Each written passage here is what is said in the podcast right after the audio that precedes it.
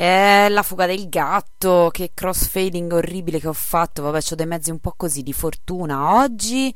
Eh, buona serata a tutte e tutti, domenica 2 gennaio 2022, ehm, prima puntata della fuga del gatto di, dell'anno, del 2022, e mh, ho fatto un po' di pasticcetti, sì, mh, magari qualcuna e qualcuno di voi si sarà accorto che c'era sotto, stava andando una replica eh, di, della fuga del gatto della settimana scorsa, della puntata dedicata a Lully, ehm, eh, sì, era rimasta lì appesa perché non avevo, io stessa non avevo fiducia in me stessa e pensavo di paccarvi e che quindi non, non sarei riuscita ad andare in onda. Invece sì, e quindi siccome sono qua ho preparato un'altra puntata per voi, eh, nuova, mm, e quindi vabbè ho troncato la, la, puntata di prima, ma tanto l'avevate forse già sentita. In ogni caso potete riascoltarne la fine eh, e tutta insomma per intero sul sito di Radio Wombat, ovviamente radiowombat.net e sul quale potete trovare tutte le puntate della fuga del gatto e delle altre trasmissioni ovviamente di Radio Wombat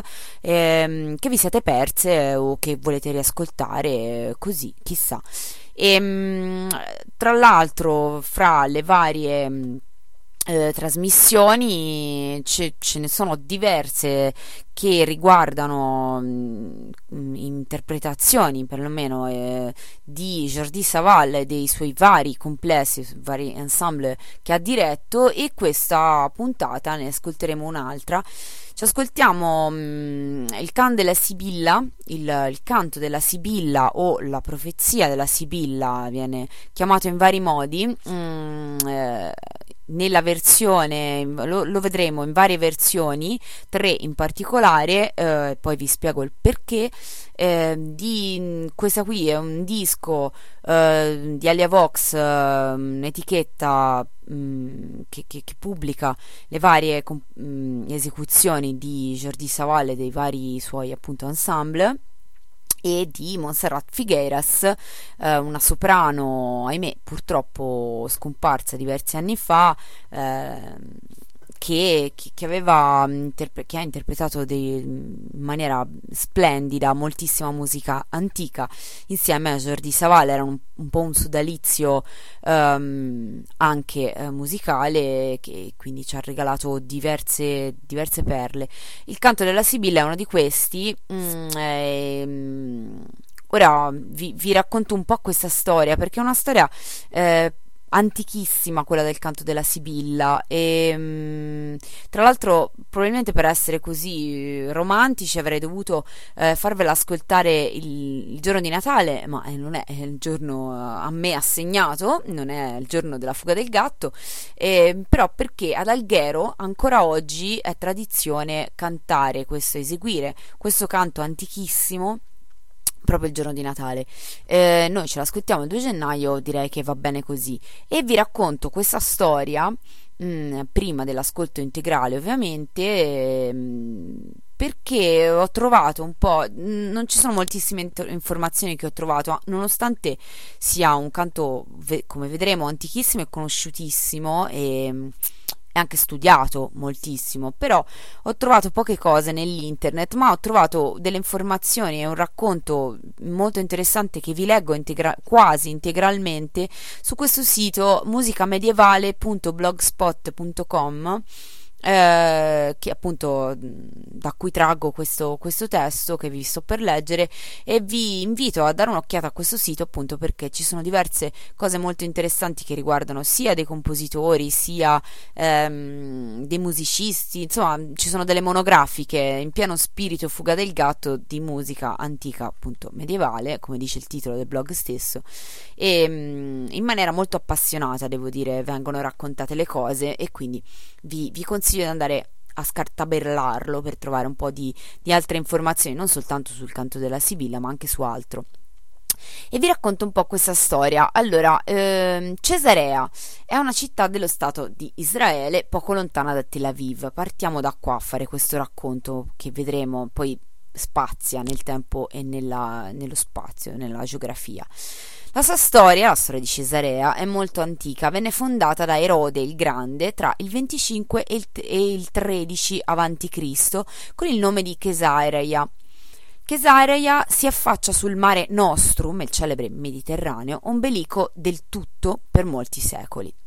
In questa città, intorno al 265 d.C., nasceva Eusebios, un bambino destinato a diventare uno dei più grandi pensatori della sua epoca, biografo di Costantino I, il grande imperatore romano che riformò largamente l'impero e creò una nuova capitale a oriente, Costantinopoli, Inoltre promulgò l'Editto di Milano, che dava ampia libertà di praticare le diverse religioni esistenti all'interno dell'impero, tra le quali il cristianesimo. Insomma, ce lo ricordiamo, eh, Costantino direi. Mm. Eusebio, dicevamo, fu allievo di Panfilo, studioso della Bibbia, oltre che discepolo del filosofo Origene, con il quale studiava nella biblioteca più grande del mondo antico, quella di Alessandria d'Egitto.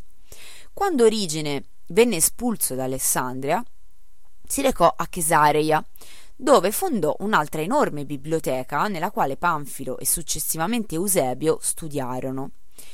Erano i secoli dei grandi martiri, eh, il termine pagano era alla sua genesi, eh, in quanto tra gli altri anche i cristiani erano, tra gli altri sottolineiamo, anche i cristiani erano perseguitati con ferocia e qui ci aggiunge l'autore di questo blog la stessa con il quale nei secoli successivi essi stessi perseguiteranno chiunque metterà in discussione le loro decisioni, dogmi e leggi.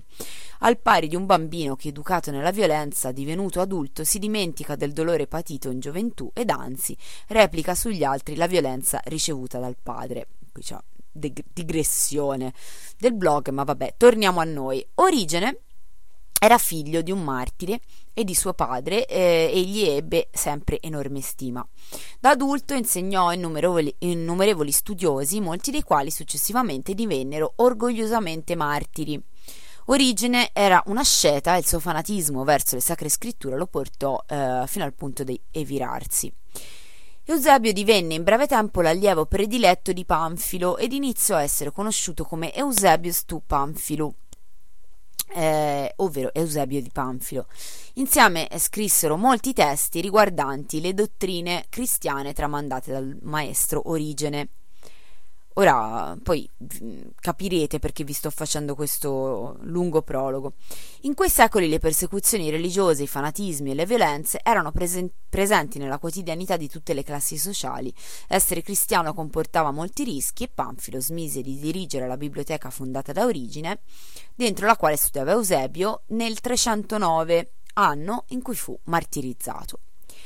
Eusebio continuò a scrivere testi e, mm, e, e, apologie sulla dottrina cristiana dei suoi maestri, sfuggendo alle persecuzioni. E nel 313, nonostante la campagna anticristiana della, dell'imperatore Diocleziano, eh, no scusate, e, mm, anche nel, nel, nel, 313, nonostante la campagna anticristiana dell'imperatore Diocleziano, riuscì a, diven, eh, a divenire vescovo di Cesarea. Mm, un po' una mm, vabbè, punteggiatura strana su Radio Wombat.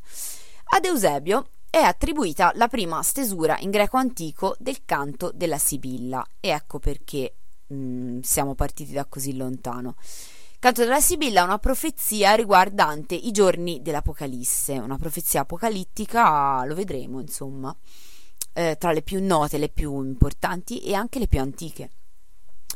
Le Sibille. Le Sibille erano delle profetesse del mondo antico dotate di poteri divinatori e capaci di pre- predire il futuro su ispirazione di divinità pagane.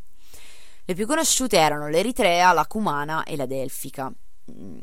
Il mondo cristiano, eh, basandosi su concordanze fra profezie bibliche e vaticini pagani, assimilerà progressivamente le Sibille e le porrà sullo stesso livello eh, dei profeti, fino ad arrivare anche alla consacrazione finale in Vaticano, dove nell'appartamento Borgia 12 sibille sono affrescate in coppia con altrettanti profeti. Circa una ventina, e vabbè, queste sono le sibille, ma torniamo a noi, eh, circa una ventina di anni dopo la morte di Eusebio, ehm, quindi dopo sta parlando appunto del, del primo autore di questo canto della Sibilla, Sant'Agostino, nativo dell'Africa romana, ne fece una traduzione in latino chiamata Iudici Signum, eh, che inserì nel suo scritto De Civitate Dei, la città di Dio. Con il passare del tempo questo scritto divenne un canto e durante il, pata- il, il papato di Gregorio il, patato, il papato di Gregorio Magno lo si poteva udire nella forma musicale più antica a noi giunta. Sappiamo il, il, il papa del gregoriano e appunto entrò un po' così a, a, a mm, la musica in maniera pro- prepotente, il canto soprattutto monodico in maniera prepotente entrò eh, nella storia e nella storia della Chiesa soprattutto. Storici del passato come il longobardo Paolo Diacono affermano nei loro testi che durante la stesura di un manoscritto eh, Gregorio Magno avrebbe dettato i suoi canti ad un monaco alternando la dettatura a lunghe pause.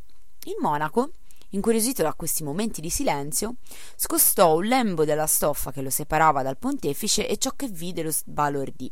C'era infatti una colomba, simbolo dello Spirito Santo, che posata su una spalla del Papa gli sussurrava i canti all'orecchio. Ma le stagioni corrono e, e appunto qui eravamo rimasti alla, versione di, mm, in latino, appunto, e, um, le stagioni corrono così anche i secoli e piccoli frammenti per l'universo ma enormi spazi se paragonati alla vita umana fuggono via. Iudici Signum diviene un canto, dicevamo, che dal centro del mondo antico, il Mediterraneo, attraverso le isole di Sardegna, Maiorca e le Baleari, approva in Provenza, all'incirca nell'anno 1100, quindi da, dal 300 che d.C., che fu probabilmente intorno, chiaramente, al 300 d.C., che fu il, il, probabilmente quando venne scritto per la prima volta, viene questo canto, questo testo poi trasformato in canto, eh, assimilato alla cultura latina e poi ehm, portato fino a, alla Provenza, fino ai provenzali nel 1100. La bellezza di questo canto colpisce i molti trovatori presenti in quell'area dell'Europa che lo adottano, cambiandone lievemente la struttura ritmica e modernizzandolo secondo i loro gusti. Questo abbiamo visto, era un qualcosa che succedeva molto nell'antichità, è sempre successa nella storia della musica e, e speriamo che continuerà a succedere. E, um, andiamo avanti e spesso nel 1300, 200 anni dopo, in tutta l'Europa meridionale, era usanza ancora rappresentare nelle chiese questo dramma liturgico mh, mm, nel quale un ragazzo o una ragazza vestiti da Sibilla vagabo- vagabondavano nel mondo pagano con un mar- mantello di seta e una spada in mano, mentre il coro intonava il celebre canto apocalittico, appunto questo canto della Sibilla. La profezia o canto della Sibilla prosegue il suo cammino attraverso la storia umana e nonostante abbia già ormai quasi mille anni, Uh, come acqua continua a plasmarsi e a mutare insieme alla razza umana, raggiungendo la sua versione più complessa a livello tecnico e, mu- e, musicale in Catalogna, dove si aggiungono voci e melodie polifoniche che, a scapito della delicatezza e misticità degli albori, lo sentirete, uh, donano al canto potenza ed epicità. Durante il Rinascimento il canto della Sibilla viene dichiarato pagano dal Concilio di Trento, maledetti, e le rappresentazioni nelle chiese calano notevolmente, eh, d'altronde, tranne, tranne in quelle delle isole Baleari e in Sardegna, come dicevamo eh, in, in, apertura, dove la, la, rappresentazione del dramma riesce a sopravvivere fino ai nostri giorni. Mm, tant'è che appunto ad Alghero in particolare viene a, a tutt'oggi eh, cantato la notte di Natale. Eh, nel 2010 l'UNESCO ha dichiarato questo canto patrimonio dell'umanità e quindi quello che ci stiamo per ascoltare è un qualcosa di antichissimo che mm, come dire, non è un qualcosa che secondo me si ascolta tutti i giorni, è un qualcosa di, di, di molto ancestrale, se vogliamo, lo sentirete. Non, forse è, è, come dire l'immaginazione che mi fa dire questo, forse un po' di suggestione, però eh, um, smuove qualcosa di estremamente antico. Eh, lo ascolterete e lo ascolterete in tre differenti versioni. perché questa registrazione che ci ascoltiamo di Jordi Savale e Monserrat Figueras contiene appunto queste tre differenti versioni di cui abbiamo parlato adesso, di, di cui raccontava l'autore del blog appunto musica medievale blogspot.com vi, vi ricordo e sono queste tre differenti versioni del canto quella latina eh, che risale appunto al, tra, un periodo che va tra il X e l'undicesimo secolo, quella provenzale tra il XII e il XIII secolo e infine quella catalana che invece è, eh, risale al XV secolo. Ehm, non mi resta che eh, dare inizio alle musiche e farvi ascoltare questi tre canti, appunto lo sentirete, sono, ehm, differiscono anche parecchio, però sono chiaramente tre versioni della, dello stesso canto. E mm, il primo in particolare la Latine, viene, la Latine Barcellona viene, viene chiamato così e la Provençal Montpellier eh, e eh, la Sibilla catalana eh, così un po' saudurgale, non, non ho idea di, com- di, come la sto pronunciando. Ehm, più o meno la durata di tutte e tre, la, la raccolta di, di, tutte e tre le versioni dura all'incirca 54 minuti.